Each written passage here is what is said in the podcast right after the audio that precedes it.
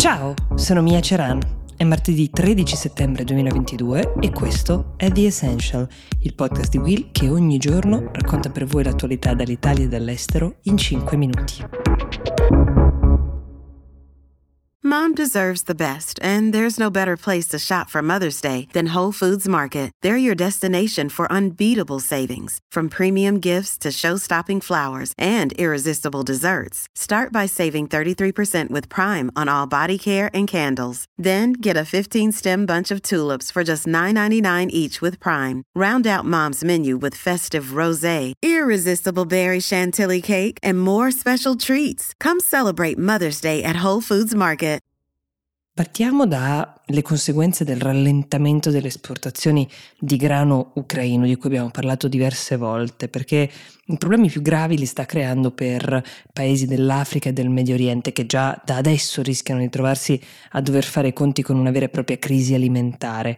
Un primo sblocco allo stallo di queste esportazioni era arrivato, se ve lo ricordate, lo scorso luglio, quando Russia e Ucraina avevano sottoscritto un accordo con la Turchia, diciamo che faceva da garante affinché dai porti ucraini partissero le prime navi cargo cariche di grano. Per la precisione, l'accesso a questi porti era bloccato perché le acque che li circondavano erano state in buona parte minate dall'esercito, cioè erano proprio disseminate di mine anti-uomo. Questo per impedire alle navi da guerra russe di avvicinarsi eccessivamente alle coste e quindi poi di lanciare un'invasione. Dalla firma dell'accordo con la Turchia, diverse navi cargo sono riuscite effettivamente a trasportare una parte del grano e ieri, in questo senso, è stato fatto un ulteriore passo avanti con la firma di un accordo questa volta tra Francia e Romania. La Romania è uno dei primi esportatori di grano dell'Unione Europea verso paesi terzi, tra questi c'è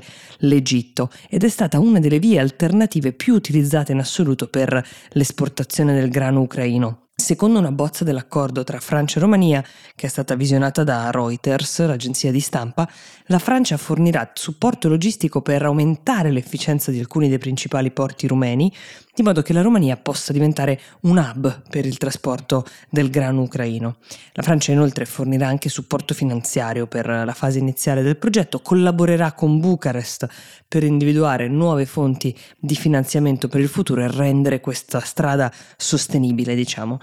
La firma dell'accordo arriva dopo che la scorsa settimana il presidente russo Putin aveva minacciato di limitare le esportazioni di grano attraverso il Mar Nero e questo perché, secondo Putin, solamente due delle 87 navi che navigano nell'ambito dell'accordo sul Mar Nero sarebbero state spedite verso i paesi in via di sviluppo.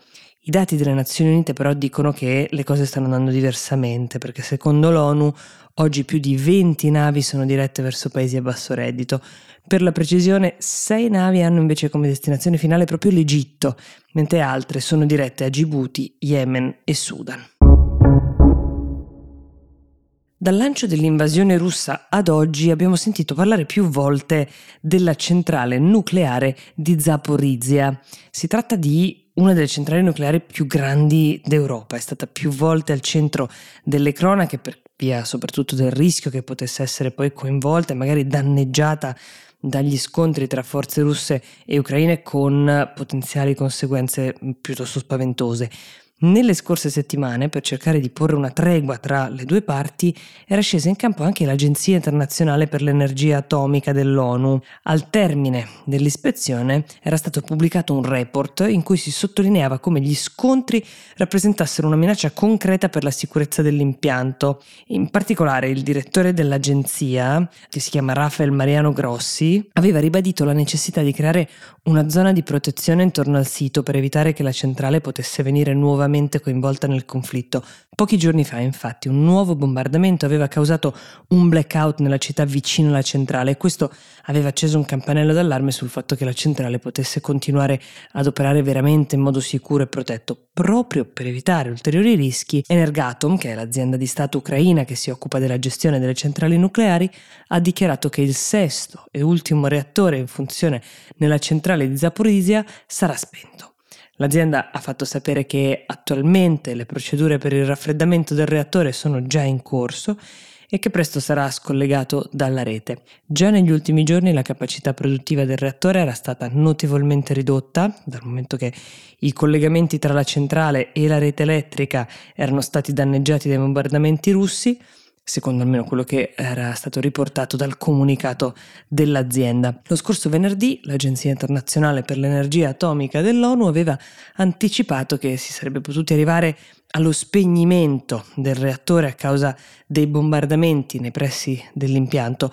L'impianto era stato sequestrato dalle forze russe lo scorso marzo, ma continua ad essere gestito, come vi avevamo già raccontato su The Essential, da personale ucraino. The Essential per oggi si ferma qui, io vi do appuntamento domani e vi auguro una buona giornata.